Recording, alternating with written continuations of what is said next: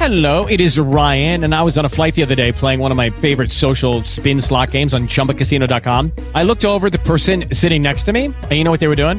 They were also playing Chumba Casino. Coincidence? I think not. Everybody's loving having fun with it. Chumba Casino is home to hundreds of casino style games that you can play for free anytime, anywhere, even at 30,000 feet. So sign up now at chumbacasino.com to claim your free welcome bonus. That's chumbacasino.com and live the Chumba life. No purchase necessary. VGW Group. Void were prohibited by law. See terms and conditions. 18 plus.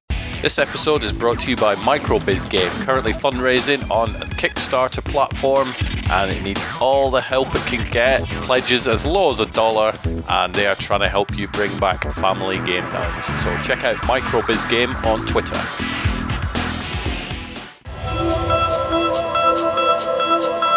This is Dominic Burns, the director of Allies. Hi, I'm Eric England, the director of Contracted. Hi, I'm J.K. Amalur, the writer director of The Agent.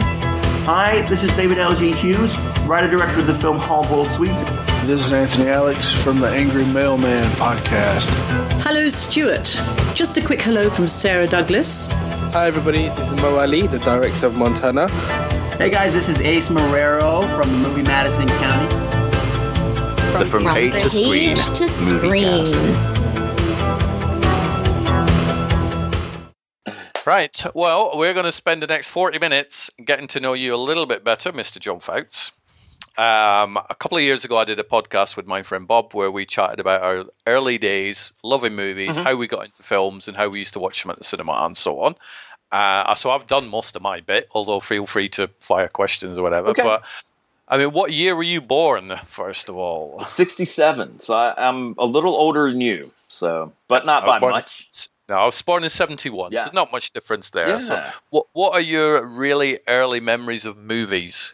You know, um, I was thinking about that this morning. As soon as I woke up, I was like just kind of reminiscing. And it's um, the first cinematic experience that I remember was Alice in Wonderland, which that was back in the day where you know Disney still had a vault, but it was re-released to the movies, like the mo- uh, movie theaters. And so I remember watching the animated version, and then you guys did a version in the UK uh, that was live action, and I think it was for TV, but somehow that played at the movie theater, and that was in the seventies um, over here. And but I remember my great grandmother, um, who lived to be 106, by the way, um, and read books without glasses up until she was 105. But I digress. The wow. Um, but I remember her wanting to, um, you know, like take me out to the movies. So I remember going, and there was a little movie theater, very simple in a little town uh, where she lived, and so but i remember watching the live action version of it and thinking wow this is not exactly like the Disney version, but I still enjoyed it. You know, and I remember uh, thinking how beautiful Alice was. So I can't remember the actress's name, but um, anyway, but uh, very pretty. And then I remember uh, her taking me to the dollar store and me getting some sort of like rubber monkey or whatever. Anyway, so those are my memories. It's always connected with something uh, like that. But the uh, the first TV movie I remember watching was Doctor Dolittle. You remember that musical? Oh, I do. Yep, not the Eddie Murphy one for anybody no. who's like, what?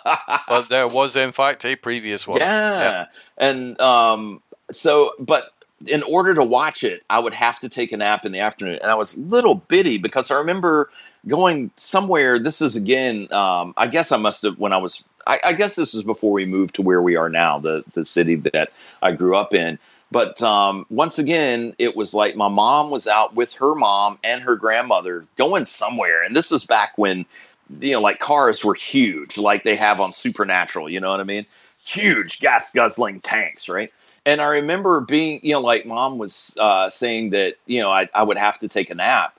And so I remember curling up in the floorboard and taking a nap. And uh, I remember going to sleep watching my great grandmother work the pedals as she was changing gears. Man, kind of kind of an odd memory, but yet that nap entitled me to watching Doctor Dolittle, which was like a three hour movie, wasn't it? I mean, yeah, it really I, I remember.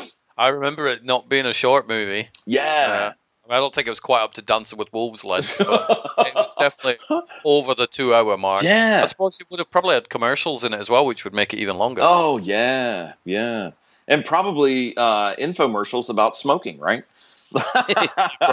enjoy unfiltered camels, and uh, it helps you work better or something. I, remember uh, Ian showed me a, a, spot from YouTube the other day where um, it was this guy talking about how sometimes he forgets to eat because he enjoys smoking so much while he's working on his car, and I'm like, so what? Your wife work? What? Wait a minute. How do you how are you staying afloat there, dude? Because sounds like all you're doing is smoking uh, some sort of whatever cigarettes and working on your car, man. You know? wow. Yeah. Don't see adverts like that anymore on no. TV. But you know No. the the thing that I missed on TV um, that I, I guess would have been a generation before me were all the commercials where Mickey Mouse and Donald and uh, cartoon characters were actually smoking. Now I realize Popeye smoked, but that was just a part of his character. But it was kind of like behind the scenes, and Donald's like smoking, you know, like camels, unfiltered, whatever. And that was what my granddad smoked. So that's why I gravitate towards that. This is not an endorsement of Camel cigarettes or an encouragement to smoke Or, or my smoking. Right, right, right. But you know, it was just. Uh, but it's funny that they actually did uh, commercials because everybody smoked back in the day. I remember my first trip out to California. I was in, I think it was ten, and um, you know, and people were still smoking on the plane. You know, Yeah. so. People were still smoking in cinemas. You know, weren't Oh, they? you're So, right. Yeah, yeah. You know, people were more chilled out. I think back then, not necessarily because they were smoking tobacco, but Right. you look you look at the rage people have now when someone speaks or rustles popcorn or takes a phone out. You're ready for killing them. Yeah, yeah. And yet, when we were kids, people would throw sweets at the screen and they would muck around, and there would be clouds of smoke. It would be like watching a film on Dagobah. Right. And yeah, I don't remember as a kid going, "I'm gonna kill that person" because you just Right. It's what it was, so therefore you put up with it. It was. And I wonder how much of our intolerance comes from being able to watch movies at home where we can control everything.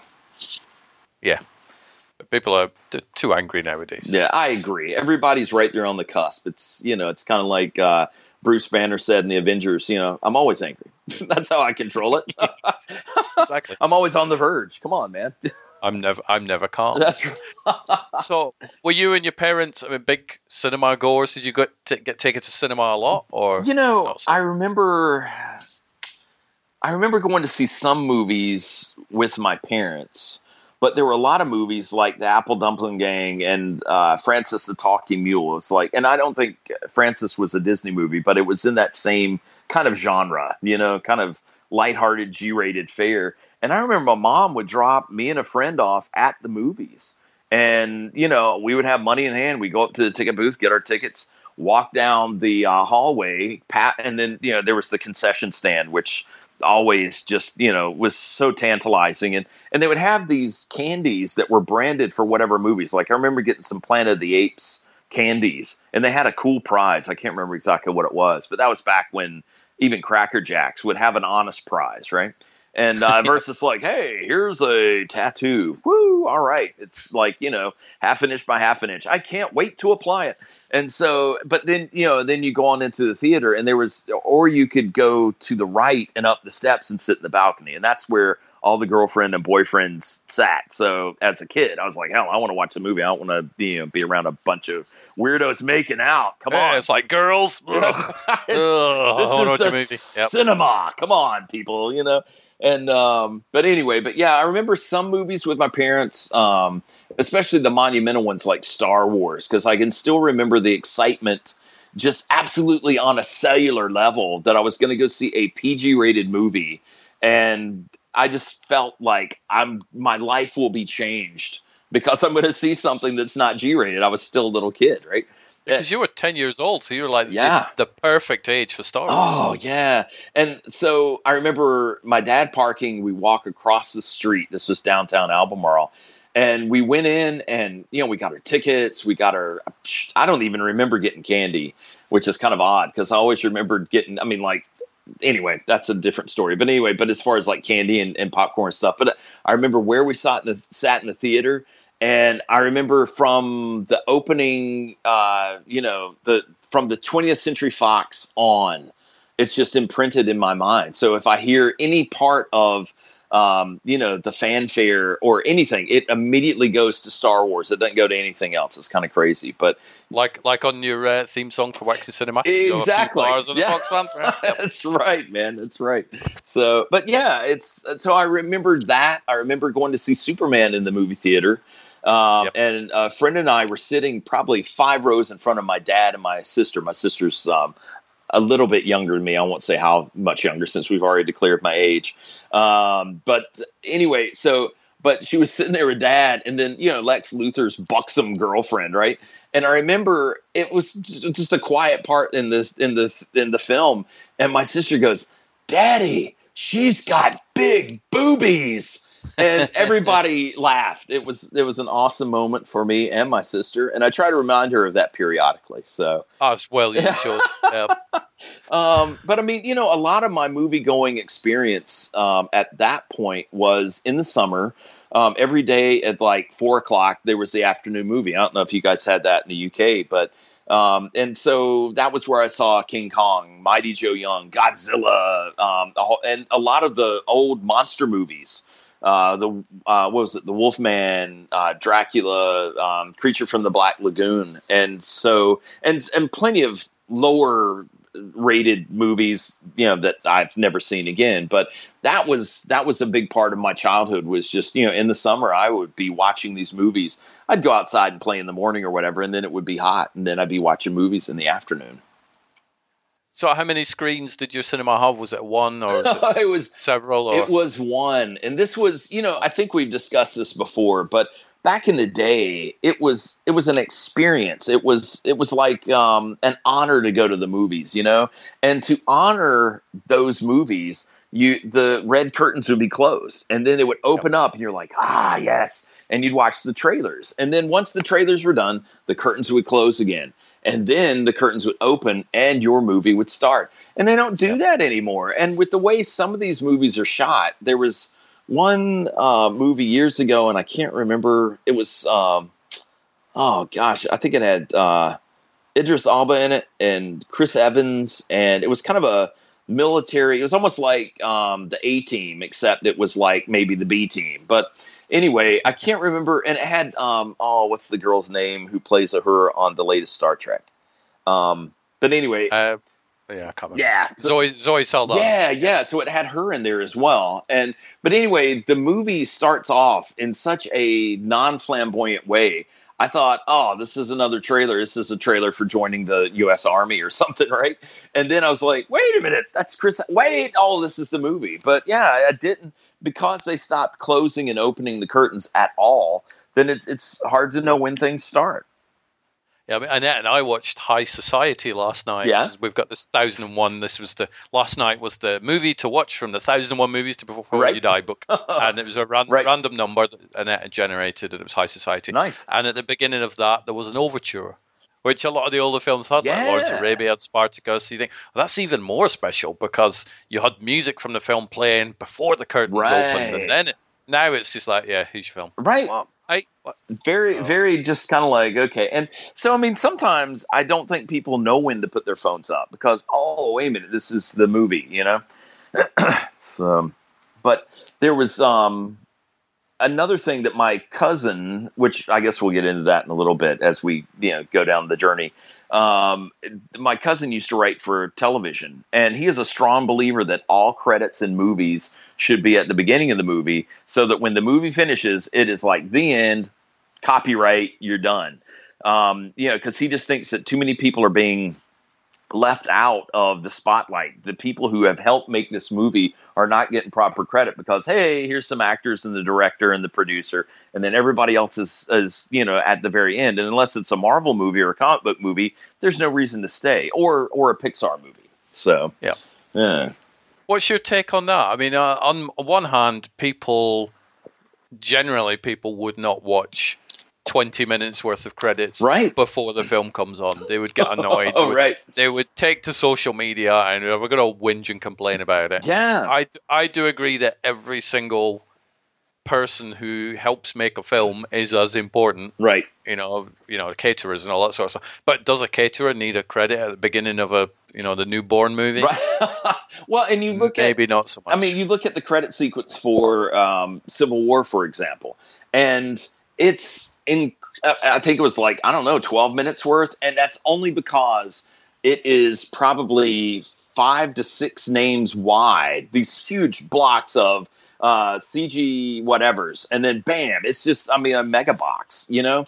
And so if it were if if they were all stacked in you know the way they used to be, it would take forever. And I agree. I mean, like back in the day when they used to have all the credits up front, I don't think they would give credit for um, you know like key makeup, um, you know whatever. I mean, like it was it was a much shorter list because below the line people were important, but on the other hand, we didn't need to know that uh, you know Joe Smith Jr. was best boy, you know. So it was just a lot shorter list. Now you want to give credit. Plus, we have IMDb. So if you want to, you know, see if you know uh, Joe Smith Jr. was involved with Civil War, then you look him up, you know, or you can look at the entire list and notice that uh, you know Jenny Beth uh, Yoakum, hey, she was one of the voices of one of the background characters. You know what I mean? So you know now you can find people and people get credit. So I, I think times have changed. Um, you know, and I, I'm with you. I mean, you know. Um, I don't think I would want to sit there for 15 minutes watching all this shit and then not jump on into the movie. But you look at some movies like Star Wars that are just here we are and here's this you know where we are in the story and then the movie starts and you don't know who did what you know as far as who made the movie it's just let's get into the movie you'll find out later and you know I think the true uh, cinema lovers are going to stick around anyway, and you know, just watch names, you know, scroll. Especially if you know anybody who works in in the movie industry, then you want to see their name up there. Yeah, I always wait until t- to me the film is finished when it fades to black, right? And the credits have rolled. The credits are part of the movie, yeah. to me anyway. Yeah. So, um, I mean, while we're on about opening credits, Superman the movie, fantastic. Superman two, great credit sequence. Yeah. I love that credit sequence. Yeah, but you were already into it. You had the Superman movie music playing, right? And you had all this action as the uh, names were kind of like sailing onto the screen. So it was yeah. entertaining. Uh, versus, you know, like Gone with the Winds. Like, oh my God, really? Oh, please, let's. Where's that chapter marker so I can just jump up to when this thing starts, right? exactly. yep. So we got we covered Star Wars, which would I'm very envious. I mean, I saw that on the big screen, but I think I was about six. Yeah. So it wasn't yeah. quite the perfect age. I was. Yeah. Your your age was the perfect age for that. Yeah. You'd seen Superman. What are some of your most memorable cinema experiences from childhood? Um, gosh, man, you know, I made a kind of a list. I mean, like, um, I read the book Ray Bradbury's The Illustrated Man because I really wasn't into reading novels, but because that was a series of short films, then I um, I read that and enjoyed it because I could read a chapter and I was done with that story. And so then I watched the movie, and this was another one of those afternoon movies that wasn't in the cinema. Um, but that was my first book to screen experience. And it was okay. I mean, you know, they couldn't do the whole book. My God, it would have been you know, like a miniseries on TV. but you know, still, I, I, felt like some of Ray Bradbury's stuff had been uh, a little bastardized, you know, and then others had been respected the story wise. So, um, but I remember uh, going back to the theater. Um, I remember watching Pink Panther Strikes Again. That was one of those that uh, my dad asked if I didn't want to, you know, for my birthday, have a bunch of friends to go to the movies. And then he didn't know what to expect. So about the time the spikes came out of the boobs of the assassin, and Peter Sellers turns around and and lucky for him, he has this big pretzel, right? And um, so anyway, I think he was a little concerned. So when we came out of the theater, he was like, "Oh my God, am I going to be hearing from all the uh, parents of these of, of your friends?" And I was like, "No, what are you talking about? No, it's funny." And then um, what was another one? Buck Rogers. That one. Oh uh, yeah, I saw that. That one came out in the theater first before there was a TV series. It was kind of cool. Yeah, it did. But, so do you remember the James Bond like intro where all the scantily clad women were like climbing all I over him? Yep, do indeed. Yep, yep. Oh, so that was like late seventies, I think. Yeah, yeah. So yeah, yeah, I saw that. Yeah. so that was another one of those movies where my dad was like, "Hey, it's sci-fi, it's safe. Uh, why don't you have all your, you know, I'll take all your friends to go see this for your birthday." Coming out, and he's like, "Oh my god, what was up with that beginning?" Am I going to hear from your friends' parents? And I was like, well, you didn't last time, so you know. Not to mention, not gonna... we're a bunch of guys, Dad. We're a bunch of young boys. We just saw a bunch of scantily clad, sexy women. No complaints. Yeah. yeah. Let's go. That's, Dad, can we go watch The Last Tango in Paris? It's about dancing. Exactly. Caligula. It's a history right. film. Oh, there you go, man. Oh, I think yeah. those were the ones that Dad would just go see all on his own. So yeah, but much. I would have. So. My dad was a workaholic, so really to get any time with him, that was uh, pretty monumental. So um, to go out and you know go to the movies with him uh, was a rare occasion, but you know, but memorable. So, so was he a big movie fan as well? Would you would you talk about the movies afterwards, or was it like that's the film, right? Let's just go back home or whatever. It's funny, other than the little explosive, you know, like when we're leaving the theater and oh my god, am I going to hear from parents?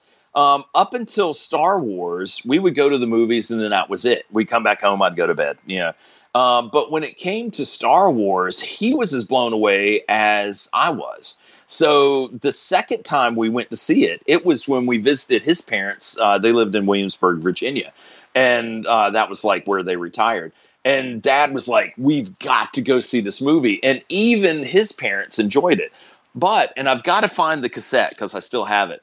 Dad was so blown away by Star Wars. He was probably one of the original pirates. He had a little tape recorder that he brought into the theater and hit record and recorded the entire movie on nice. audio cassette. Yeah. So, um, yeah. and he would listen to it going down the road, man. I mean, yeah, this was back before we had cassette players in cars. This was actually, I guess, before, and well, maybe we had eight track recorders or whatever, but uh, eight track tapes in the cars. But, um, but for him to just want to listen to the movie because he enjoyed it that much. So, yeah, Star Wars was the biggest one, and he did talk about it. But other than that, I, don't remember hearing that much about movies. Um, you know, I don't remember. Uh, Mom was a huge Gone with the Wind fan, and it was uh, wasn't until probably last year when I watched it again with Michelle um, that I actually said, "Okay, I'm going to watch it straight through. I'm not going to complain."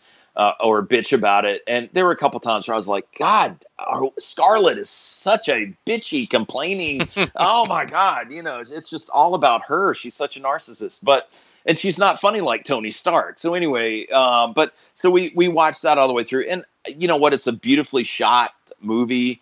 Um, I think pretty seamless as far as soundstage to the you know going out on location. And so it's a magnificent movie. But anyway that was the only one that i heard mom talk about was uh was that movie. I don't remember her bringing up the magnificent seven at all. That was one that i found later on like on i don't know if it's on tv or or how i watched it originally but um you know that was one that as big a John Wayne fan as she is, looks like she would have said, "Hey, you need to be seeing these," and because that's what I do with my kids.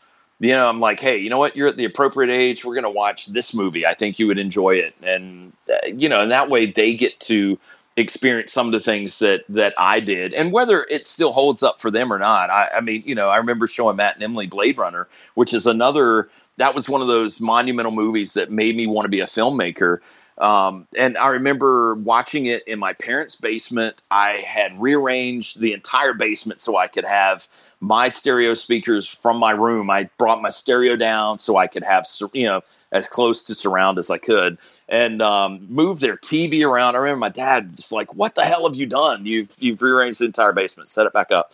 And uh, but yeah, man. I mean, I remember sitting in the the recliner watching that movie and being blown away and that was the one that Harrison Ford did the voiceover for and all that. So that was you know the, that original the, version. Yeah.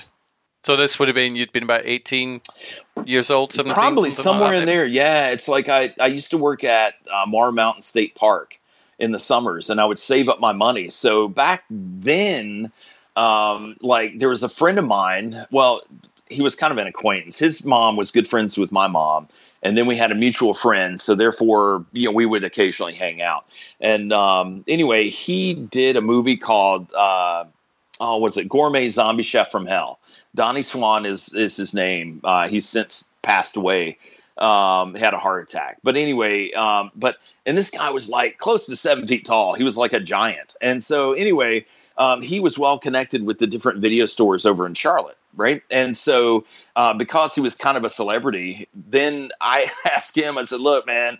I have this amount of money. I want to get a, a VCR player because I I want to be able to watch VHS movies. And uh, so anyway, he took me out and he was like, uh, "Hey, give my buddy my discount or whatever." So for close to eight hundred dollars, I bought my first VCR, and that was what I played Blade Runner on. So yeah, you're right. It's probably right around eighteen. wow. Yeah.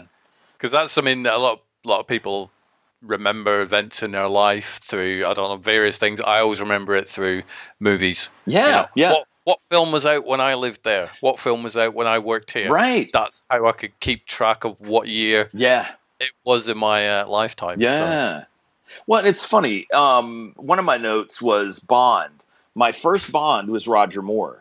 And I didn't think anything about it until later on I saw, I can't remember which movie, but with Sean Connery. And I'm like, wow, you know what? I kind of dig his swagger more than Roger Moore, even though Roger Moore was fine um, up until he got so old. And then at that point, I was like, wow, this is, I, when you have a stunt double to walk fast, which literally that was what I read, you know, it's like, you know, pretty much Roger Moore stands or looks around and that's really it.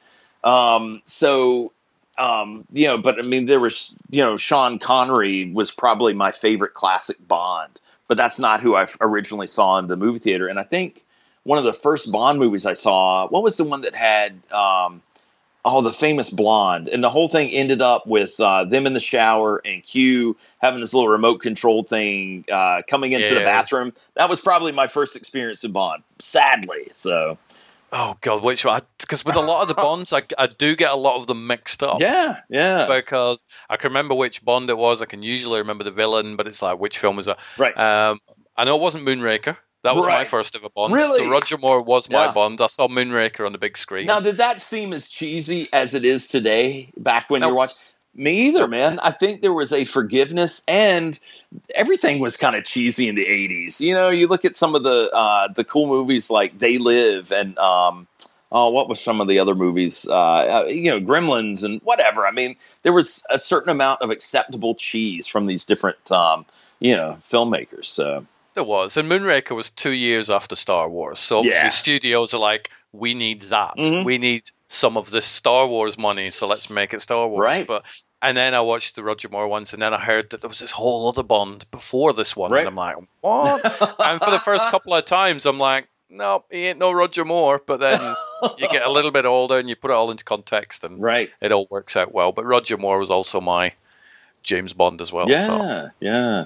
And it was cool. I mean, like I grew up reading comic books. That was another thing that kind of inspired me to make movies. And even when I was a little kid, um, and this was when my sister was maybe, I don't know, maybe three, four, somewhere in there. As, as soon as she got old enough that I could direct her, then we would put on plays for mom and dad.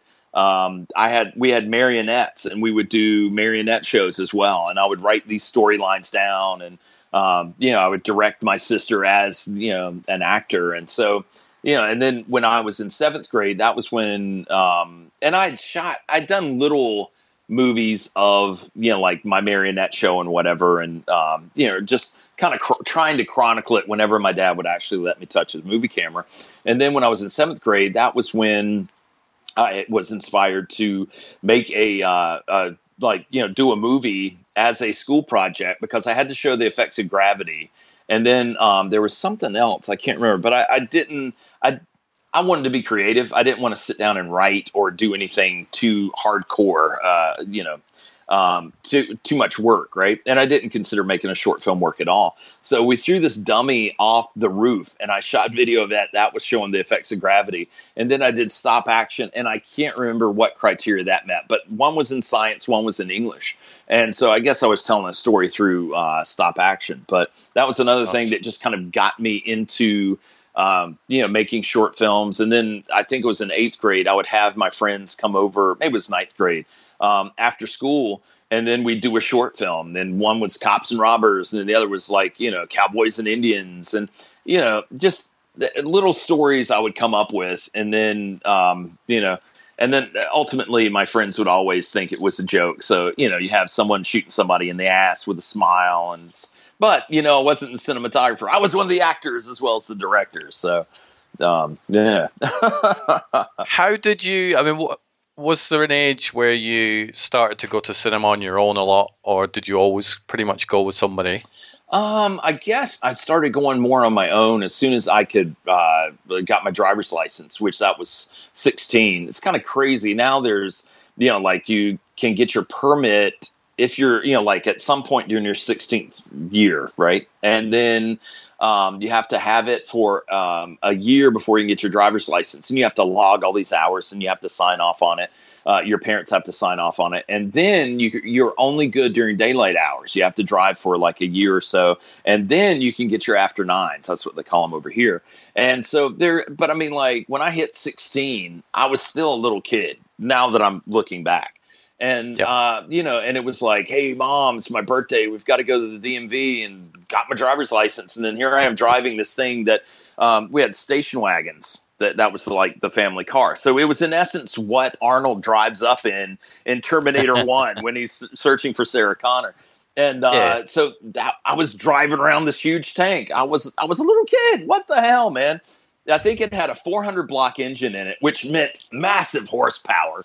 Um, and you know, it's not like it had uh, like a racing uh, suspension or anything, but yeah. But at that point, I started going to the movies every chance that I could, and we had a multiplex of I think it was two screens um, before it became. I think we have five now. Um, but anyway, but yeah, man, I would go out there and it was like a buck and a quarter. I, we were talking about this on the show the other day um, with uh, Oklahoma Ward Nicole Lanza, and I think that uh, Ward is probably my age or or right around there. And um, so anyway, but yeah, we were talking about how cheap movie tickets were back then. So we, um, yeah, so I mean, it just made it easier. That, and I had friends that worked out there, so on occasion I would just sneak in for free. And but yeah, man, I just started uh, seeing every movie that I could. And was I mean, how did you choose the movies that you watch when you started going on your own. Was there ever a time when you're like, they're in it, therefore I want to watch their film, or you know, sadly, and I guess this is just the pubescent teenager thing, but uh, it was kind of like, um, hey, mom, this is a this is a drama about a group of girls making extra money doing car washes, and so.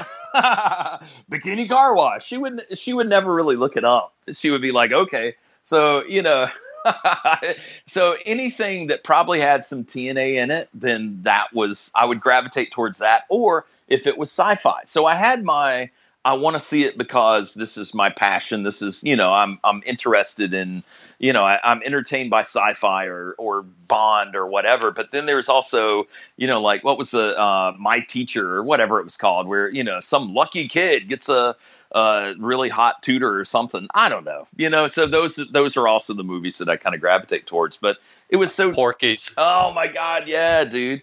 but I mean, that actually was funny. So you know, that was multi-purpose. So it wasn't just Kim Cattrall. It was, uh, you know, but I mean, like I remember going to see um, Splash. I can't remember when that came out exactly. Yeah, eighty four. Yeah, so I remember going to see that, and that was, you know, it's Daryl Hannah, but it's also Tom Hanks, and it's a well made movie. So you know, I I enjoyed that movie. So there were certain directors that I'd gravitate towards. What anything George Lucas did, anything Spielberg did. Um, you know, I really I I don't think I encountered The Godfather um, or any of those mafia movies until probably the 90s. And it was just you know, somebody saying, wow, you haven't seen these? You need to check them out. But, um, you know, I even went to see Howard the Duck, which, you know, uh, probably do wish that I could get that time back, but it's okay. You know, it was what it was. And um, you know, as far as an animatronic talking duck, nah, you know, they did all right. It was kind of, you know, that was that predated the Teenage Mutant Ninja Turtles, if I remember correctly, and they were well done. And of course, th- those were actually good, funny movies. So. They were. To be fair, I went to see the Cat from Outer Space. Oh, did you really? Yeah. You know, I don't remember if I saw. Um, oh, what is it? The the um, the computer wore tennis shoes. It was Kurt Russell Disney movie where the guy was like a brainiac. I may have I may have seen that in the theater, but I, I can't remember exactly. But I remember there was like a bunch of Disney movies like that that you know um, I would go see. But you know, but I guess you know, as a kid, it was mainly Disney movies up until the sci-fi thing hit, and then after that, it was just I tried to see everything that I could.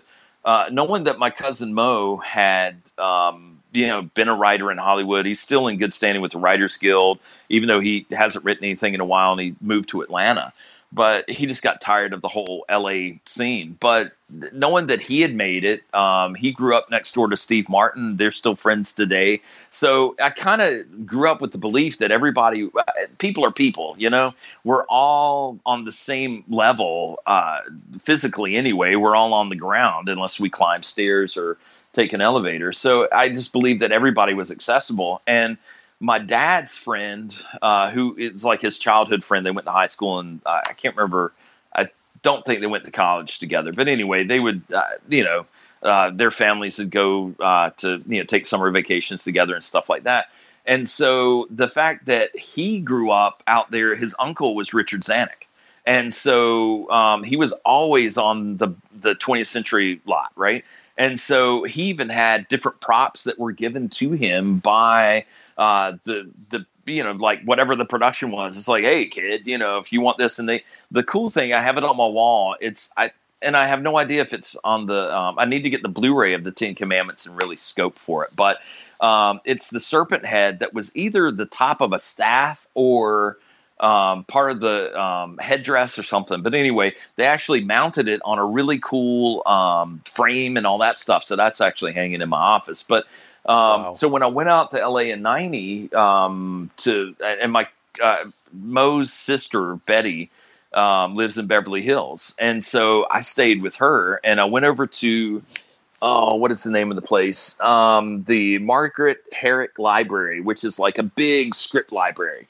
And of course, now you can find so many scripts online. You don't have to go out there. But back in the day, back in '90, um, if you wanted to read a bunch of scripts, that was a good place. And I'd already taken the uh, John Truby script writing course, and so I went out there and I was just reading scripts, and it was cool because I'd go up to the front desk. You know, it's like a regular library, and I'd say, "Well, I want to li- read the original version of Blade Runner," and so she would go back there and and hand me version number one, and it was just cool to be able to actually read it and see what the original ending was, and see how everything was formatted and the flow and and all this stuff. So I, I, read dozens of scripts. I still have the notebook that I took all my notes in, um, just to kind of remind me, you know, uh, of of the writing side of of what I enjoy.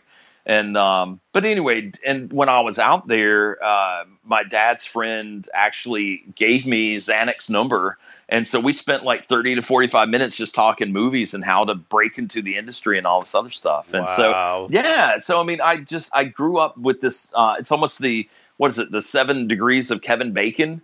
You know what yeah. I mean? It's just yeah. I I think that, and just like you found, especially on Twitter, you can access these different people, you know, and you can connect, and then you know if they'll be on your your podcast, or you can talk to them on the phone, or or interview them at a comic convention. You know, I mean, it's just everybody's accessible if you will just just apply the effort, you know? Yeah. And so exactly. that was certainly an inspiration for me to be out in the, the just to get into that LA air, you know, and um, to talk to these people that are really, I mean, like Hollywood uh, icons. And so it's just, it was cool, man.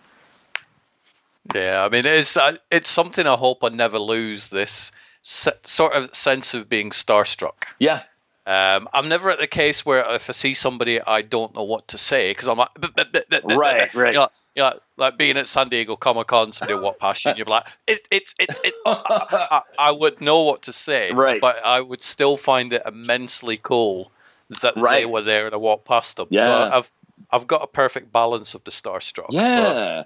Because they are, uh, I mean, they they are just human. But on the other hand, man, they have made it in in yeah. one respect or another and yeah it's cool and it's it's nice to find those people who you know the egos aren't uh, inflamed you know what i mean? That they're actually nice they'll actually talk to you and um, they still remember where they came from and you know they'll they'll talk shop with you. It's it's nice to find those people Yeah, there is only in the experience of Comic Con documentary. There is one little story of someone who did have an inflated ego, who did not want to speak to me, which is a story that I've told you before Right. involving a hand over a photograph, Right. and that, that is going to be included in the uh, in the documentary because I've got to, I've got to have the ups, I've got to have the downs. Right, right. Uh, as a final question, though, do you miss your childhood days of going to the cinema?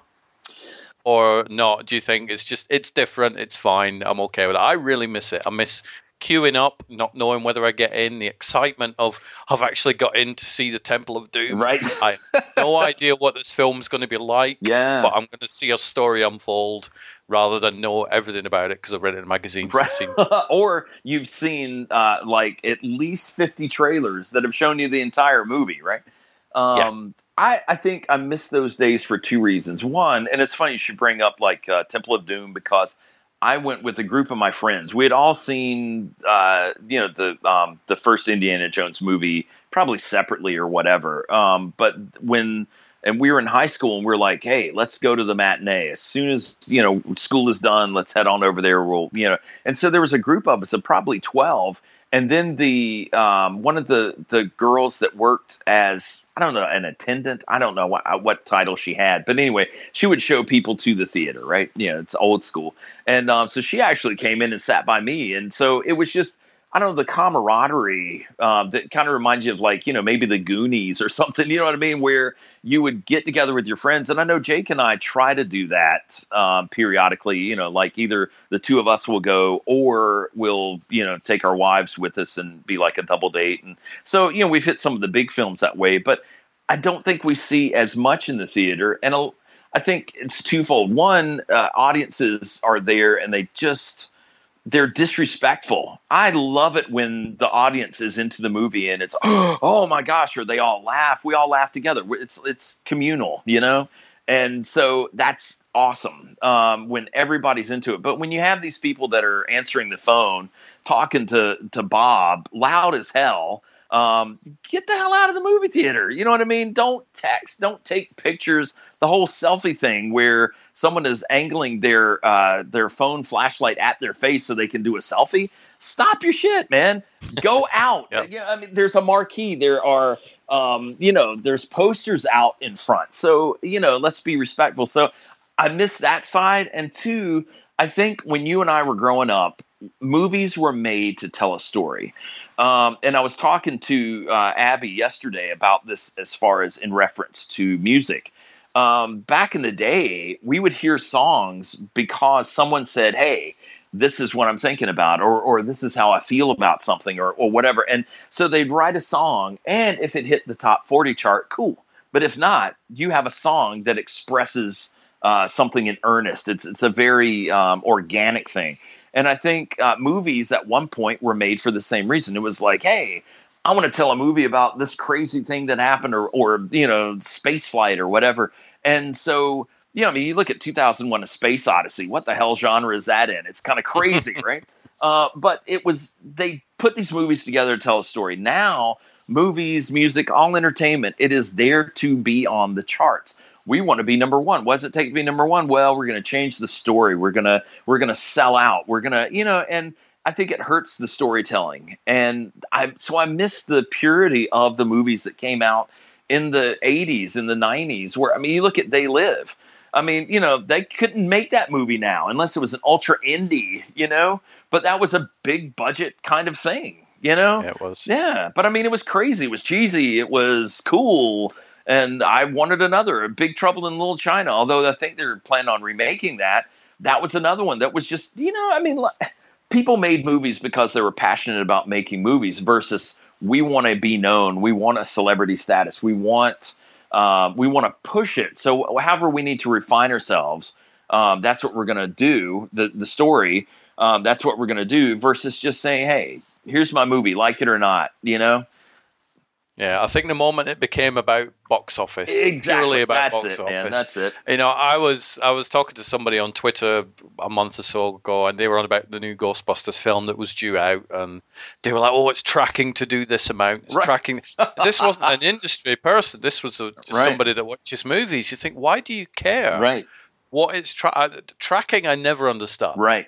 It's crazy. It's like the one thing I would never ever do is somebody's, oh, how much do you think your film's going to make? never give an answer. right. Never give an answer because if it falls just below that number, right, you, you've it's not performed. And I think that's Tarantino that says that. Uh-huh. He never tries to guess how much his films make, right? Because one dollar less than that figure, and they will attack you for it and go, "Oh, you you had too much faith in your film." Oh yeah. Well, and you look at some of these movies that you know they double their budget if they spent three million on it. And i realize there's another three million to be spent on uh, promoting and all this other stuff. And but i mean you know like a movie a three million dollar movie making 30 million right? So but still it's a failure. We won't see a sequel to this movie. Why not? It was good.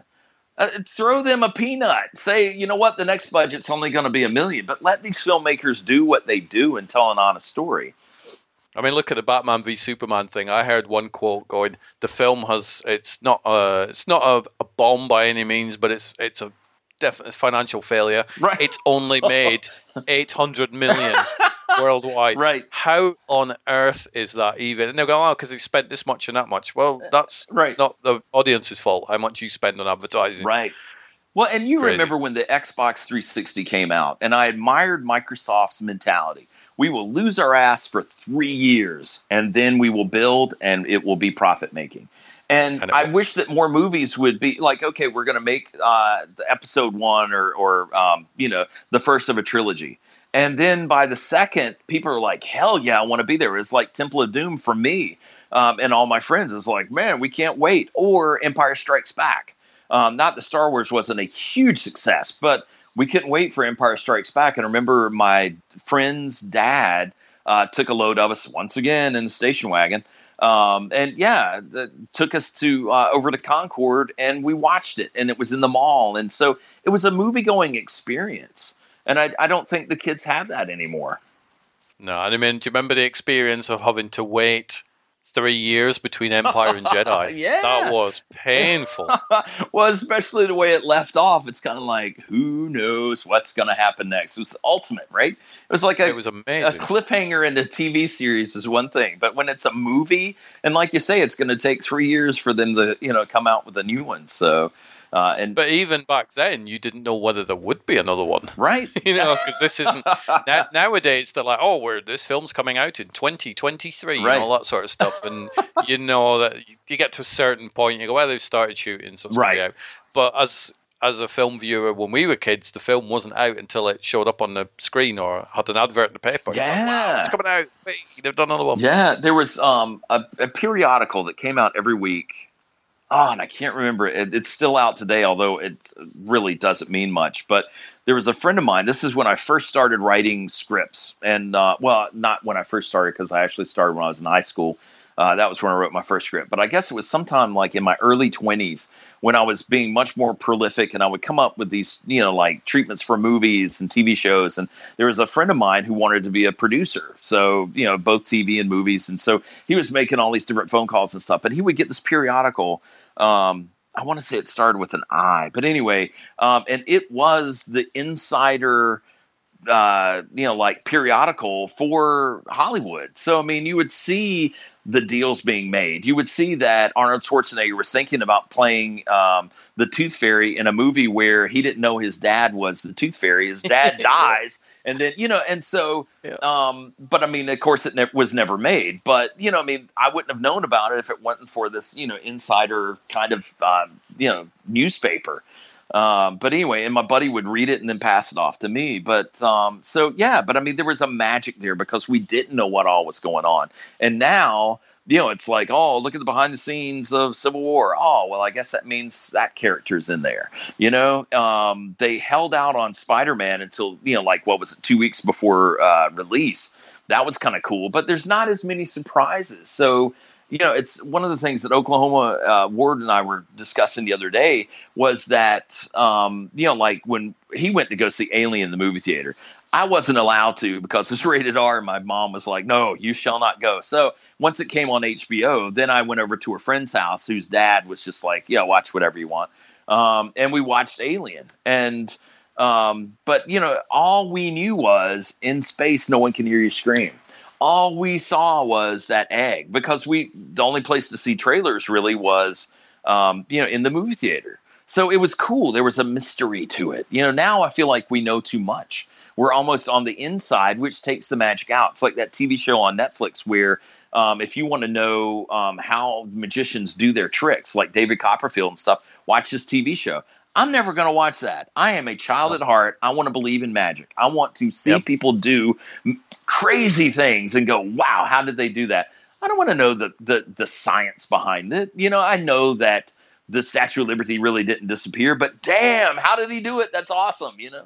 When I when I worked at Walmart a couple of years back, or as it's here in the UK, there was right. a guy who worked there who would just periodically walk up and he would just do a magic trick in front of you with a deck of cards or a coin or elastic band. Right. And he said, "How do you think I did it?" I'm like, "I don't care. I don't. I don't right. want to know." And all these people are like, "Did you do it like this? Is it a right. false coin?" And I'm like, "I don't want to know. Right. I'm just really impressed." and I've got a 20 minute because uh, I loaned him a video camera at one point because uh-huh. he was going away and he was going to make a little film thing and he was going to film some of his tricks and I found the footage the other day and it's 20 minutes of him doing these tricks and it's like I still don't want to know how he did it, but I've seen him do these things in front of me, and it's well impressive. Yeah, I'll have to get you a copy of the video so you can have a look. Oh yeah, so much fun. But I don't. Yeah, I think the only exception to not knowing too much about films are indie films. Right. I think you can still preserve the magic. I mean, just to give Neil Johnson another shout out, Rogue Warrior is coming out at some point. No idea what it's about. Right. Don't want to know. I'll watch it when it comes out, and then I will watch the story unfold. With indie films, you can get a nice surprise because they're not they're not on every magazine. Right. People aren't ha- hashtagging them constantly or bitching and moaning about why is that person in this trailer and, and shared universes and blah blah blah all this sort of stuff. You can watch an indie film cold effectively and just put it on, press play. Mm-hmm. Wow. Yeah.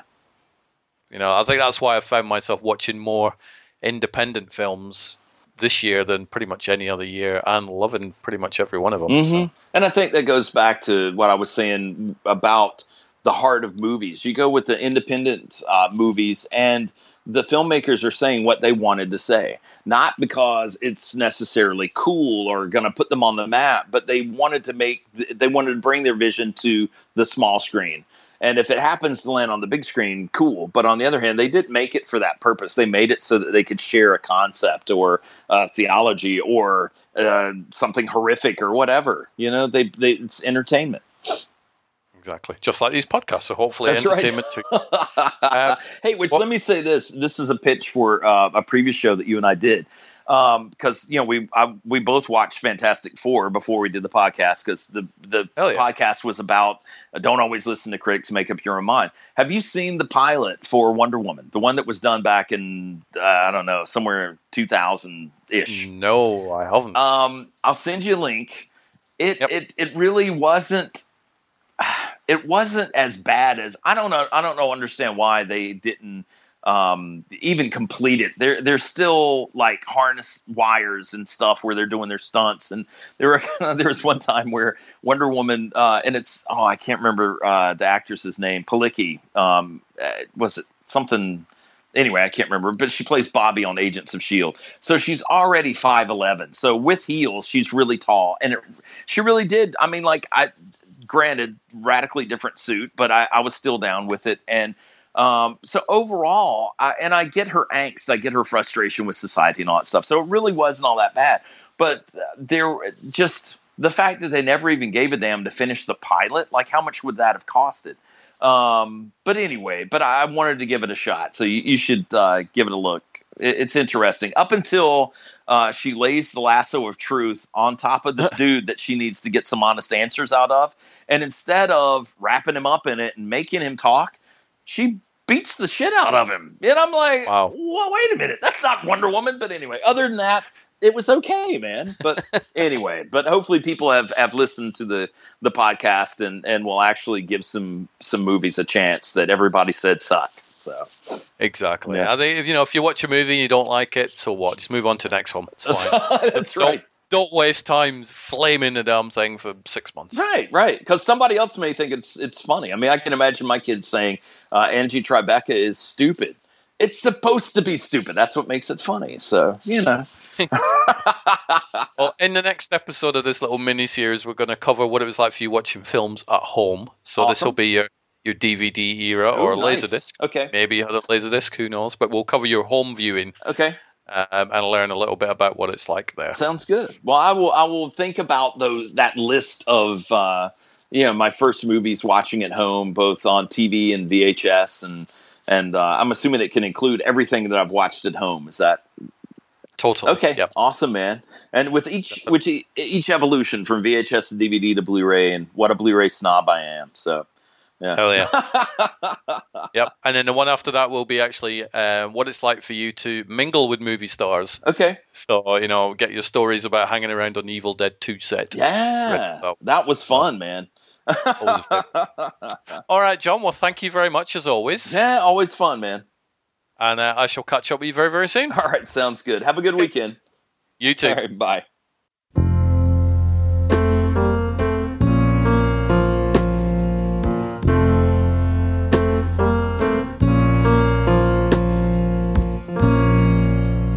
Just a perfect day. Drink sangria in the park. And then later, when it gets dark, we go home.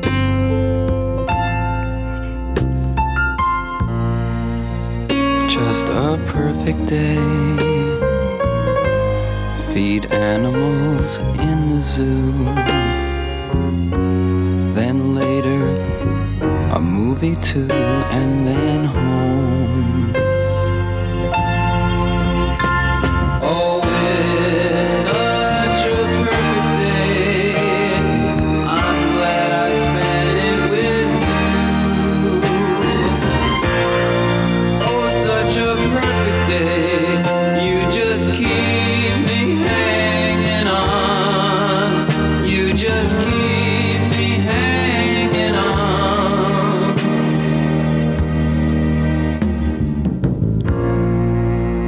Just a perfect day.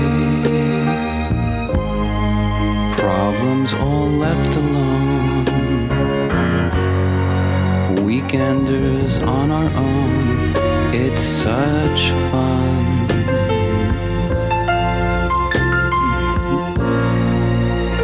Just a perfect day.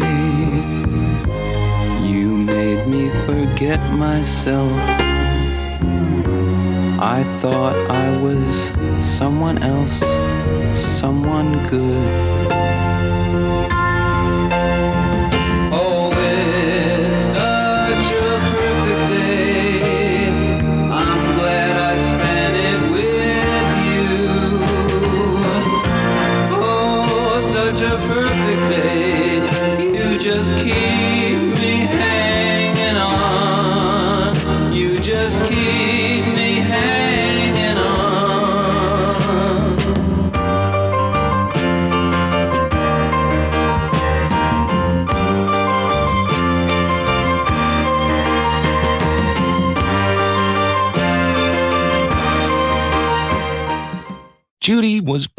Hello. Then Judy discovered ChumbaCasino.com. It's my little escape. Now Judy's the life of the party. Oh, baby, Mama's bringing home the bacon. Whoa, take it easy, Judy. The Chumba life is for everybody. So go to ChumbaCasino.com and play over 100 casino style games. Join today and play for free for your chance to redeem some serious prizes. Ch-ch-chumba. ChumbaCasino.com.